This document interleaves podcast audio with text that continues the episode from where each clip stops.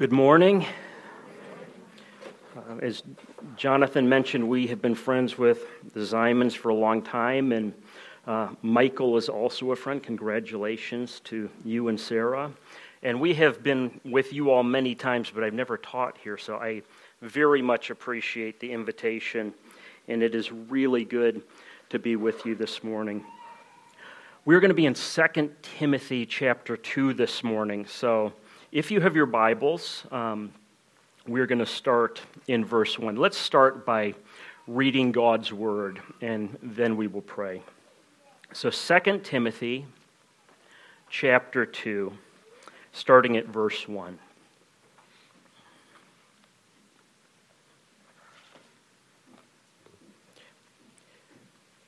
You then, my child, be strengthened by the grace that is in Christ Jesus, and what you have heard from me in the presence of many witnesses, entrust to faithful men who will be able to teach others also. Share in suffering as a good soldier of Christ Jesus. No soldier gets entangled in civilian pursuits, since his aim is to please the one who enlisted him. An athlete is not crowned unless he competes according to the rules. It is the hard-working farmer who ought to have the first share of the crops.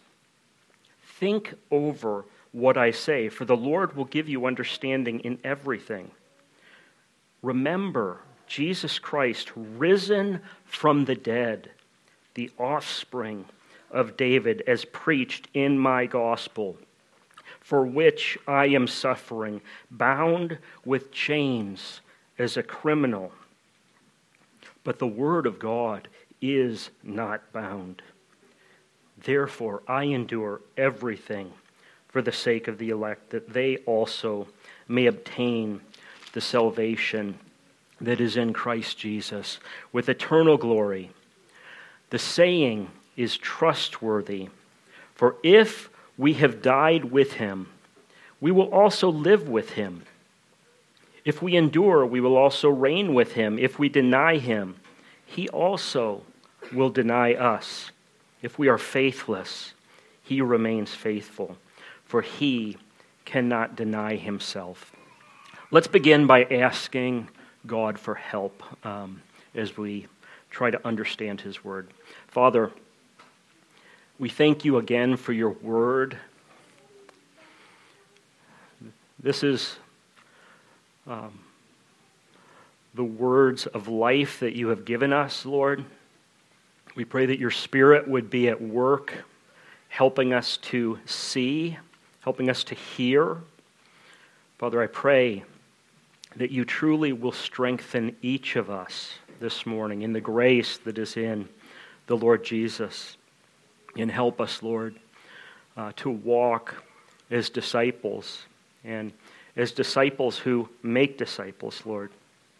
So, Father, we pray for your help because we know that we do not have the strength to do this on our own. So please help us, Lord. Be with us um, as we look at this passage. We pray in Jesus' name. Amen. So, Pastor Michael and I chose this text because it's it's a significant and invaluable passage on discipleship, but I also think it's a little bit unusual because 2 Timothy is often thought about as a book for church leaders. And though Timothy is a church leader, each of the pastoral epistles, uh, 1 and 2 Timothy and Titus, each of them is relevant for all Christians, just as it's relevant for pastors. You don't have to be an apostle, you don't have to be Timothy for it to be relevant. We know this, but um, it is to pastors, but it really, we will see, it's relevant for all Christians. And I think it's a very timely passage on discipleship. Now, 1 Timothy was written to the churches in Ephesus. They were a favorite community of Christians who were in danger. And we were told in Acts 19 that unlike Philippi and Thessalonica, Paul was actually able to stay in Ephesus, and he stayed with them and ministered for about three years. And his time in Ephesus was likely his most fruitful ministry.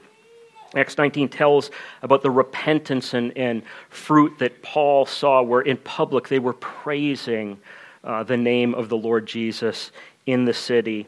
And even sorcerers and magicians, remember, they got rid of their books. Their, they, they burned, they got rid of all of their books. And so, Ephesus, what God had done there was truly a work of the Spirit.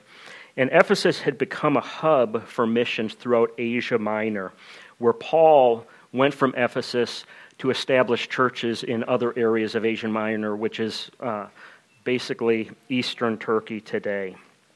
And so uh, Paul is establishing churches, and we see in 1 Timothy 1 3 that Paul had said to Timothy, he said, uh, I urge you, as I'm going to Macedonia, remain at Ephesus so that you may charge certain persons not to teach any different doctrine.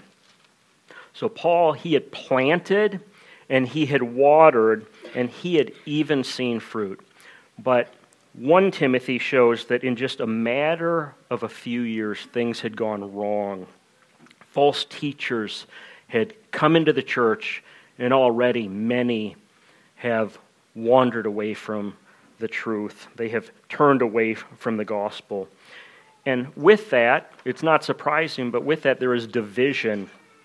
And Paul is extremely concerned for this favorite group of Christians that he knows so well. And so he writes first, first Timothy to a group of Christians because he is concerned. 2 Timothy, on the other hand, was written not to a favorite church, but to a favorite co worker in the gospel. It's likely at least four years later, maybe more. And by this time, Timothy has been pastoring for a while in the church in Ephesus.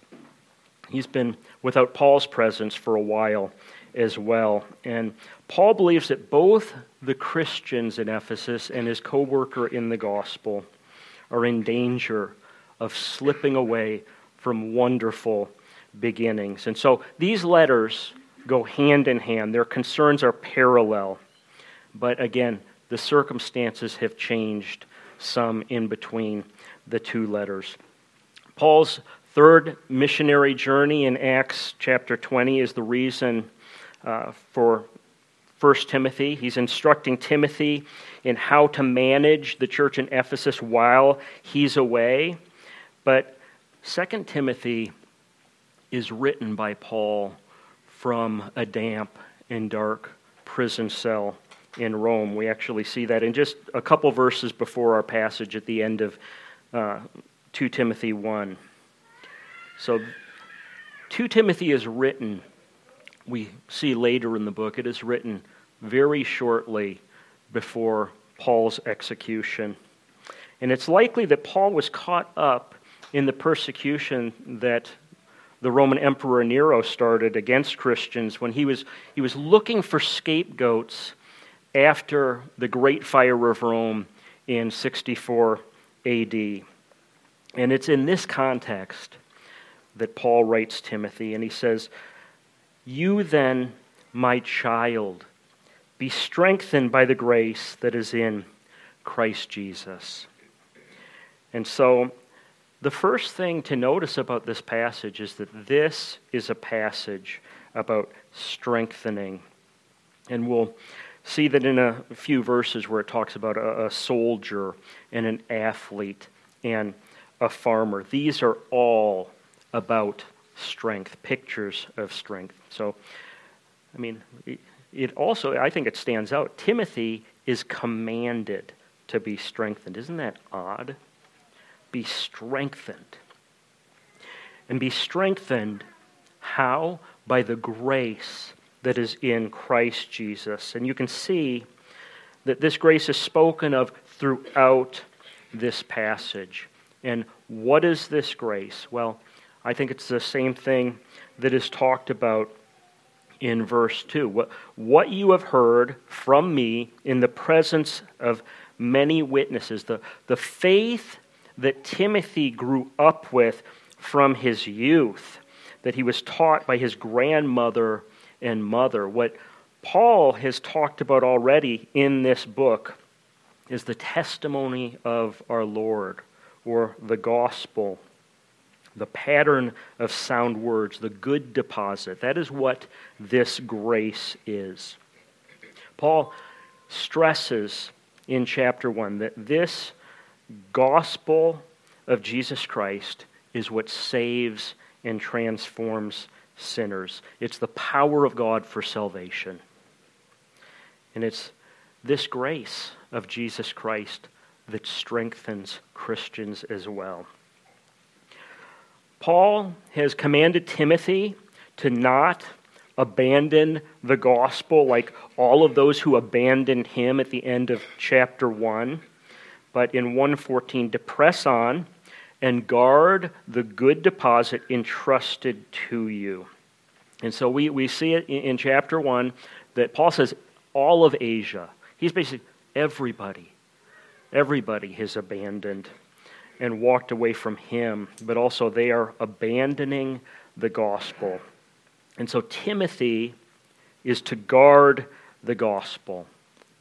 And he's to do this first by being strengthened by Jesus Christ and who he is and what he has done. And then, second, he is to guard the gospel by entrusting this message to faithful men who will then be able to teach others. That is how Paul is telling him to guard the gospel. And here we see that this is how the church grows regularly. Yes, you, you have times like in Acts where 3,000 people believe in a day when they just hear a sermon, but that is unusual growth. Normal growth in the Christian life, normal growth. Maybe you've experienced it as a church. Maybe, I imagine, as a Christian, you know that growth is often very slow, and it's often one step forward, one step back, three steps forward, one step back. Um, it's like compound interest, the way growth is in the Christian life. It is very slow, and yet at the same time, powerful and, and explosive. And here, in this passage, you have five, not, not generations, but um, maybe steps, where Jesus had entrusted the gospel to Paul. Paul entrusted it to Timothy. Timothy is to entrust this message to faithful men, and they are to teach others. So you have Jesus, Paul, Timothy, faithful men, and others. And so the gospel is something to be given to others. It is not, you don't guard the gospel by locking it up and by hiding it, even, even when you're being persecuted. You don't guard the gospel by locking it up and hiding it. The gospel is guarded by passing it on through intentional discipleship, very slow discipleship. Parents slowly discipling children. Um, one example. In, college, I was discipled by a, a, man named Robert Coleman. He wrote a book called The Master Plan of Evangelism, and it was it was basically um, he was showing the type of, of people um, that Christ called, but then his method. And his method was investing in a few. And from investing in a few people, that is how you see just incredible, explosive growth. And so that actually is Jesus' method, is really focusing on in discipling a few. Now, I just want to make a comment about entrusting um, this message to faithful men who will then pass it on. They will teach others. And what about women in this chain? Uh, is a thought that occurs. And, and Paul addresses this sort of thing in Titus, where he tells Titus, who is a little bit like Timothy, he says, But as for you, in Titus 2, but as for you, teach what accords with sound doctrine. Okay? Teach this gospel that I have handed to you, and teach life and doctrine according with this gospel. And then he says, Older women are to train young women to love their husbands and children, to be self controlled, pure, working at home kind and submissive to their own husbands, that the word of God may not be reviled. And so it is the role of the pastor, a young man, to train the whole church. And so that is where even older women, they are the ones, it's faithful men who are to equip the whole church with the gospel, and then out of the gospel, everybody in the church whether it's older men in Titus 2, older women, or even children. It is the whole church that works together because of the, the preaching and the equipping by church leaders. Um, verse 3, Paul tells Timothy, share in suffering as a good soldier of Christ Jesus. Paul had written in chapter 1, verses 7 and 8, he had said, God gave us a spirit not of fear, but of power and love and self control. Therefore, do not be ashamed of the testimony about our Lord, nor of me, his prisoner, but share in suffering for the gospel by the power of God. Again, the grace of Jesus Christ, the power of God. Some take these statements in chapter 1, verse 7, about God gave us not a spirit of fear, some, but, some take these statements and they attribute timidity to Timothy. You very well may have heard this in the past, that Timothy was particularly fearful. Um, and it, I think it's largely because of, of what Paul says in chapter 1, but also Timothy had tummy aches, right? So but I, I don't think this view is very helpful to us at all. Because if Timothy is overwhelmed by timidity, then these words to us really, unless you're overwhelmed by anxiety and timidity, these words do not help us. And I don't think that is actually the case at all. Um, Therefore, do not be ashamed of the testimony about our Lord, nor of me his prisoner, but share in suffering for the gospel by the power of God. Those words, those words, I mean, if, if those words do not make all of us a little bit timid feeling or anxious, I mean, Paul is concerned for Timothy that he will not finish his race. It's true, but it is not because Timothy is a coward. I think he is less cowardly than probably any of us. Um, it's not because he's a coward, it is because of the nature of gospel ministry. If, if you know your Bible, suffering is baked in to biblical ministry, it is baked in to gospel ministry. And that's clear in, in 1 Timothy in 2 Timothy chapter 1 and 2, Jesus also makes it clear that this is normal ministry. And so, if this is normal ministry, this is a normal reaction. With the image of a soldier in here, when the bullets are flying, who is not afraid? This is normal. And what you see in Ephesus, what you see in the book of Acts, is that in the book of Acts, there are, it rotates from one to the other. There are attacks from the outside, and then attacks from the inside, attacks from outside the church, attacks from inside the church. And so, this is normal ministry, and it is, it is difficult. The message of a suffering king according to the scriptures, comes from the mouths of suffering messengers. You cannot preach and guard the gospel without suffering. And so Timothy was not particularly fearful or timid. Paul had actually sent Timothy to places like Corinth and Philippi and Thessalonica. You don't send somebody who is weak to those churches if you know anything about a, a church like Corinth. Um, Paul sent Timothy to lead in the most difficult situation. So that should get us our, our attention when Paul is telling Timothy, don't. You know, God gave us not a spirit of fear. Um, it's just that there are tremendous strains and stresses in Christian leadership that are just normal Christian ministry in the best of times. In the best of times. But Timothy is facing very difficult times.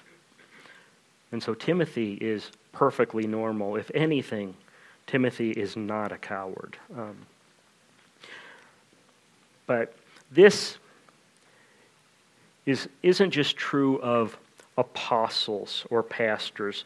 The next chapter makes it clear that this sort of life, it's, it's just, it's true of normal Christians. Uh, 2 Timothy 3.12, I'm sure that you probably even know this passage, but indeed, all who desire to live a godly life in Christ Jesus will be persecuted. This, this emphasis runs throughout the whole New Testament as a decision for all of us. Many, many, according to Jesus, according to the apostles, many start well in the Christian life. Why should you fail to finish your marathon before you reach the flag? Why should I? Why should we fail to continue growing in speech and conduct and love and faith and purity? I was working on a project a few years back with a New Testament professor who's a scholar in the Gospel of John. And I told him, I'm really thankful for your work in John. I'm really looking forward to this project we're working on. And I told him about my nephew who had become a Christian and was telling everybody about Jesus. His high school teachers and classmates, his college at a secular college, all of his friends, his tennis teammates, he was telling them all about Jesus. And this, this New Testament professor looked at me and he said, He started very well. Pray that he finishes well.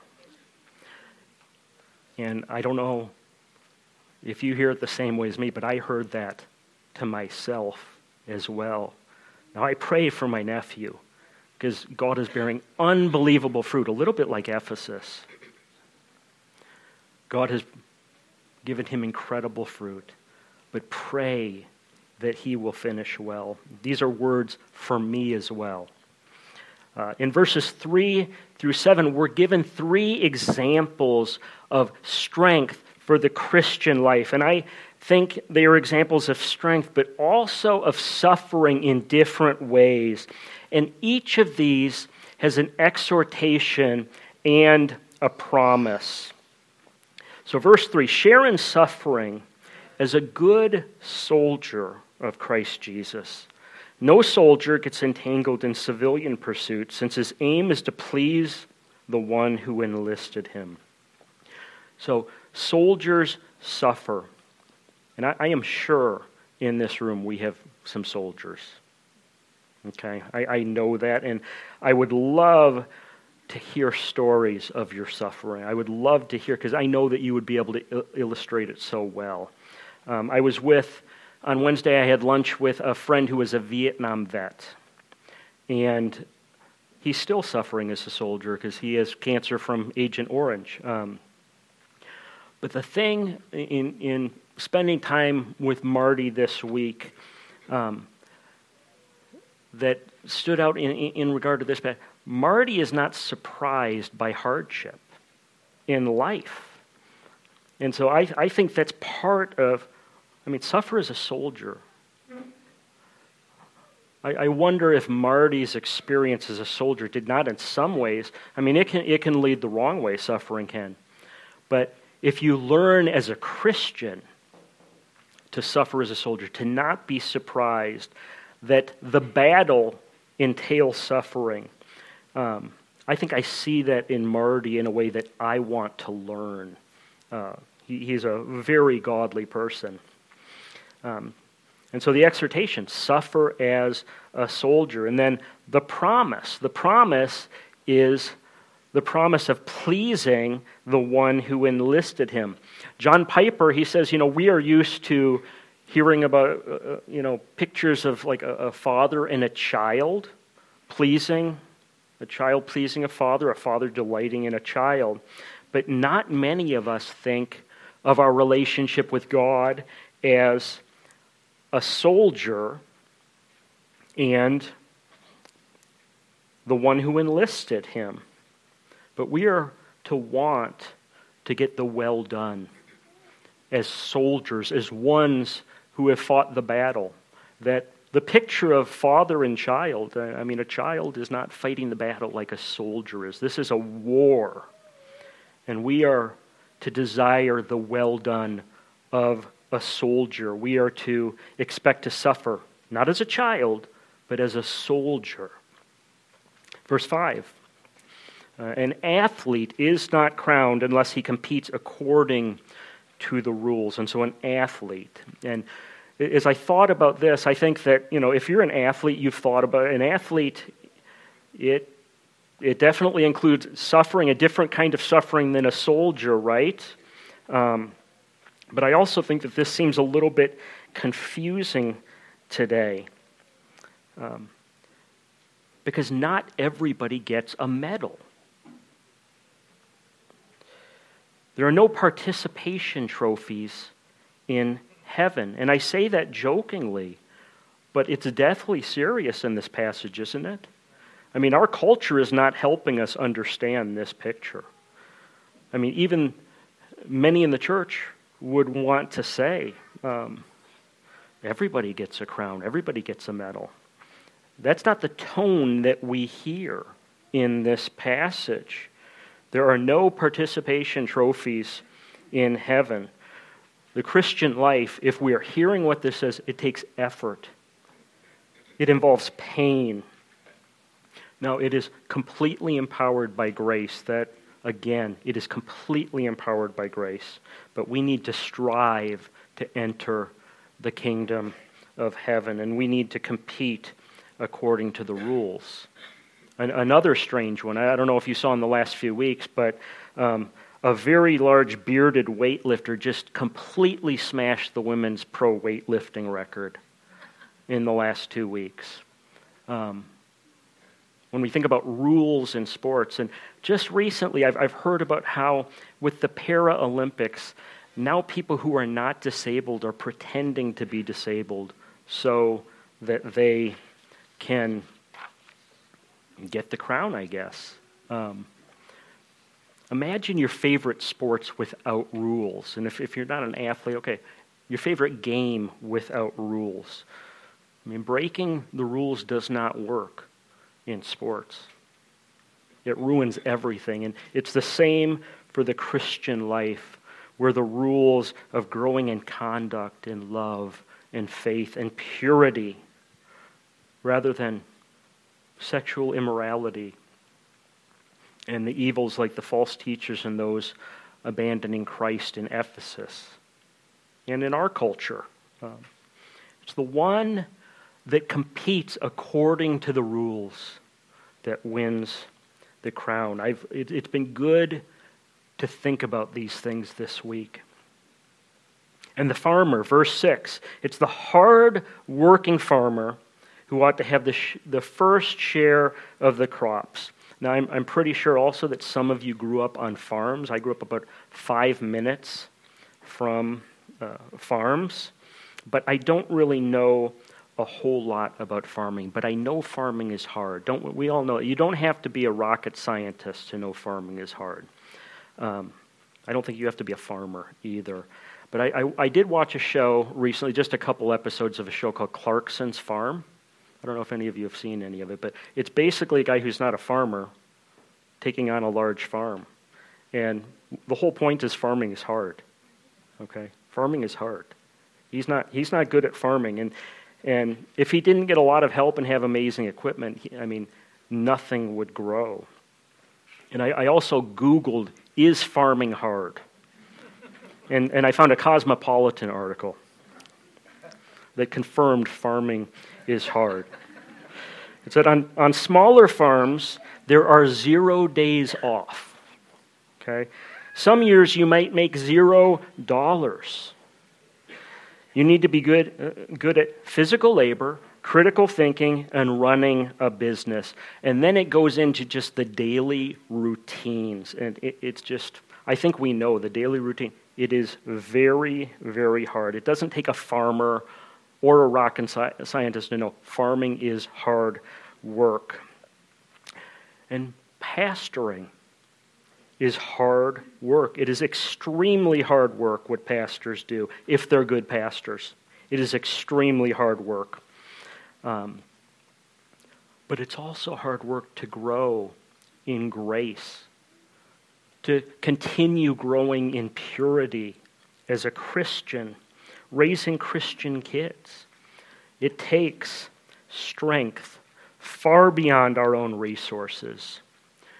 And so we need to be strengthened by the grace that is in Christ Jesus.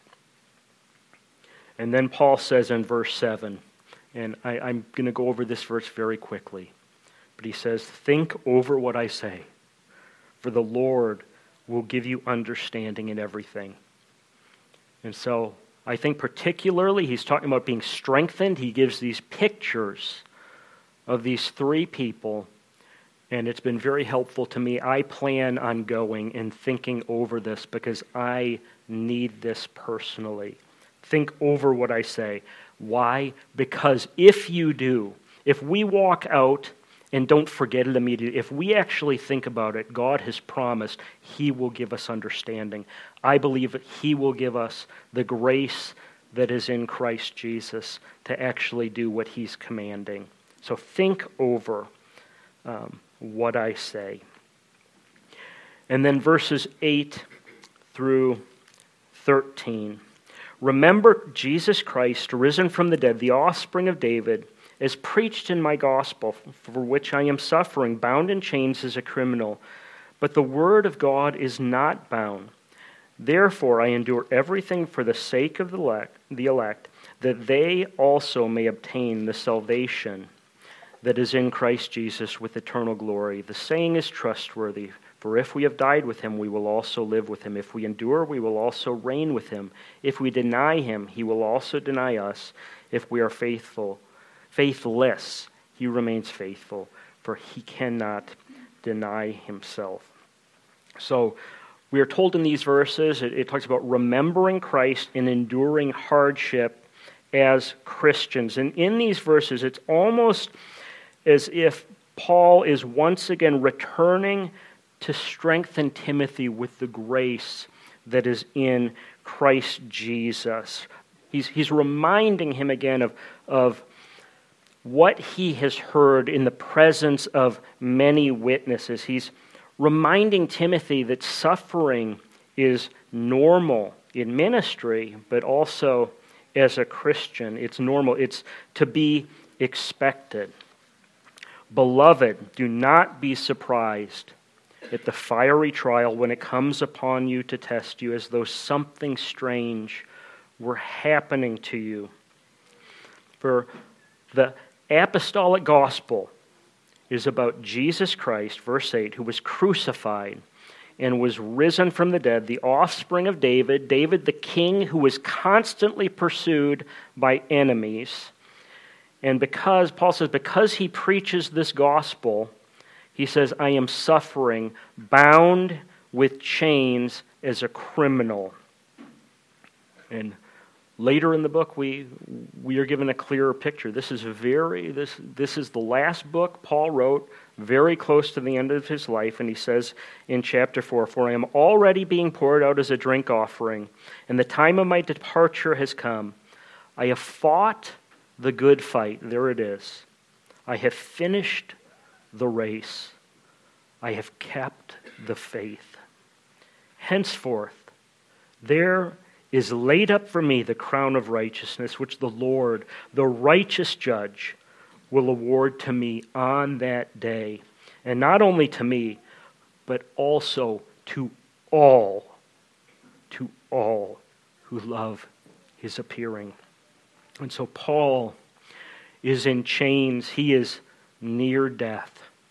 He is near death, and he has remained faithful in the midst of suffering. And he is laying out the path for Timothy to follow. Timothy, I have finished the race. Will you finish? Will you be strengthened by the grace that is in Christ Jesus? Will you be strengthened to keep going uh, in the course of the long and difficult road ahead? it, it is coming, Timothy. Are you preparing? Are you being strengthened by Jesus Christ? Are you prepared to receive the well done, good and faithful servant? Are you continuing on? And then Paul says something that I love. He says, But the word of God is not bound. I love this. Because while Paul is in chains, the word of God is not bound. There's a New Testament professor, David Powell. I read a book of his, and never forget, he said in Acts, the protagonist in Acts is the Holy Spirit and the Word of God. Because as the apostles are killed, as they are bound and chained, it is the Word of God that continues taking over the world, that continues going on. And so, the Word of God and the Holy Spirit, they are the protagonist in Acts. The Word of God is not bound. In verse 10, therefore, I endure everything for the sake of the elect, that they also may obtain the salvation that is in Christ Jesus with eternal glory. Paul has already said to Timothy, he has said, Watch your life and doctrine closely, persevere in them, because if you do so, you will save both yourself and your hearers. So, the perseverance of, of pastors, the perseverance of leaders, the perseverance of parents,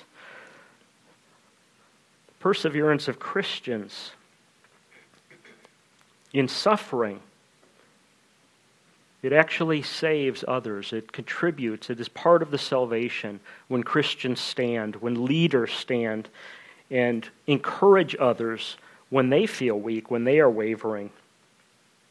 Paul says in chapter 4 Preach the word, be ready in season and out of season, reprove, rebuke, and exhort with complete patience and teaching. For the time is coming when people will not endure sound teaching, but having itching ears, they will accomplish for themselves or accumulate for themselves teachers to suit their own passions and will turn away from listening to the truth. And you do not have to look very far to understand that there are church leaders today that are not holding to the gospel for the repentance of sins that is preached. There's pressure. There is pressure already in our culture not to preach this gospel, this apostolic gospel. And there are people clamoring to follow these impressive leaders. We actually see in, in chapter 3 of 2 Timothy, Paul talks about some of these leaders. They, they, are very, they appear to be very successful. Their ministry is making progress very quickly. There are huge numbers versus Paul and Timothy's weak looking ministry. Slow, one on one. I mean, Paul and Timothy know the names of their sheep. This is not a, a mega church where the pastors don't even know the names of their sheep. This is ministry of a completely different nature than those that they talk about in chapter 3. And if we are tempted to go that route with the crowds as persecution increases, abandoning the biblical gospel of repentance for the forgiveness of sins because of persecution, Paul gives two positive reasons to remain faithful, and he gives two negative reasons from against being faithless. Verse 11. The saying is trustworthy, for if we have died with him, we will also live with him. If we endure, we will also reign with him. If we deny him, he will also deny us. If we are faithless, he remains, remains faithful, for he cannot deny himself. So, if we have died with him, using Romans 6 language of being united with Christ in his death. Uh, we are dying to sin and the old self. If we have died to sin and the old self, we will also live with him. If we are putting sin to death, if God is at work in us, if the power of God is with us, and we continue to die to sin, then we will also live with him. And then verses 12 and 13. And, and I want to be clear here, because I, I think these verses can sound like a contradiction to evangelical ears. If we endure with him, then we will also reign with him. If we deny him, then he will also deny us. If we are faithless, he remains faithful, for he cannot deny himself. If, if, I think that we can naturally read these verses that if we are faithful, he'll still save us. Because that's just in the water. But that is not what Paul is saying here. I mean, read Jesus' last words in Revelation, read Hebrew, it's everywhere in Scripture. Paul has said that the lawless and disobedient, the ungodly and sinners, the unholy and profane, those who strike their fathers and mothers, murderers, the sexually immoral, men who practice homosexuality, enslavers, liars, perjurers, Christ deniers, and what are, whatever else is contrary to sound doctrine, they will in, not inherit the kingdom of heaven. So, this is why we need the strength that is in Christ Jesus. That's why we need to think about these things. And these, these words, again, they almost exactly echo Jesus' very last words the one who is gentle and lowly. If, he, if we deny him, he will deny us. If we are faithless, he will be true to his character and glorify himself in judging sinners, for he cannot deny himself. Today, as disciples in Wheaton, we are not imprisoned like Paul. We have not been abandoned in the same way that he has. I'm not likely to face physical threat and, and death this week for my faith. But I do think that the shame that Paul and Timothy experience is here. I, I just want we need to acknowledge that, that that shame is here. They were called haters of humanity. And now in our culture, if you hold to the biblical gospel, you are already a hater of humanity.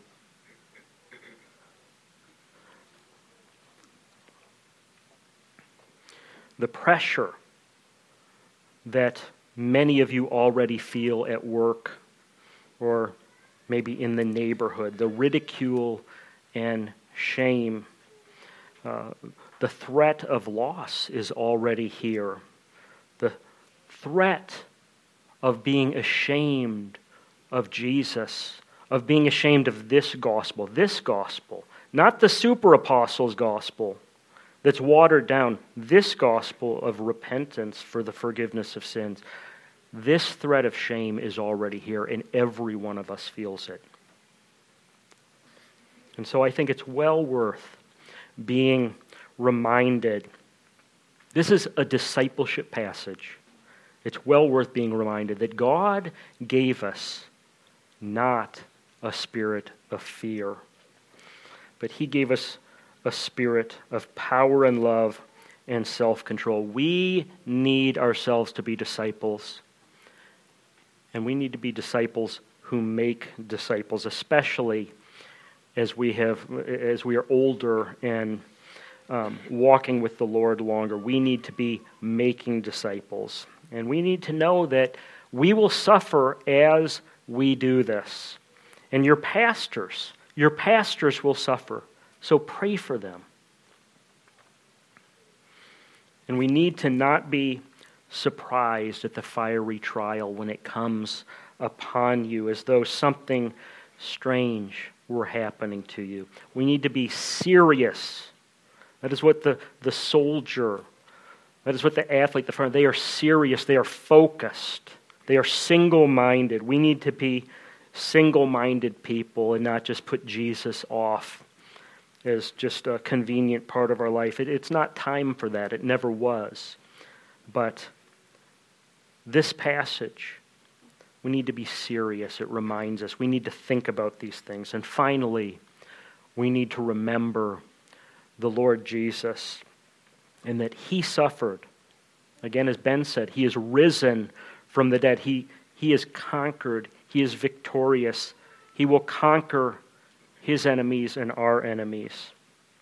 And we need to be strengthened by His grace. Amen.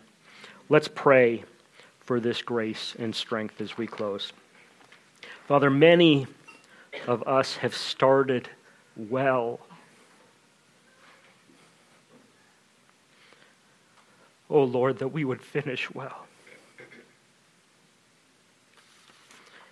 May we not be like those who hear the word and immediately receive it with joy, yet we have no root and though we endure for a while, when trials, when persecution, tribulation come on account of the word, we immediately fall away. Lord, I pray especially um, for those of us who hate the work of the Nicolaitans, who hate sexual immorality, who hate false teachers, but are in danger of being overcome by evil. Father, I pray for those of us in that situation, Lord that because of the increase of wickedness, um, we are tempted for our love to grow cold. Father, please fan the flame of what you have started. And I pray that for all of us.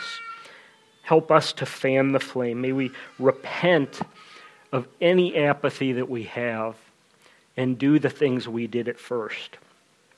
Father, help us to remember the gospel of Jesus Christ and may we bear fruit. Father, give us fruit. In one case, a hundredfold, in another, 60, and another, 30. And Father, we pray this for your glory and for the joy of your people. We pray in Jesus' name. Amen.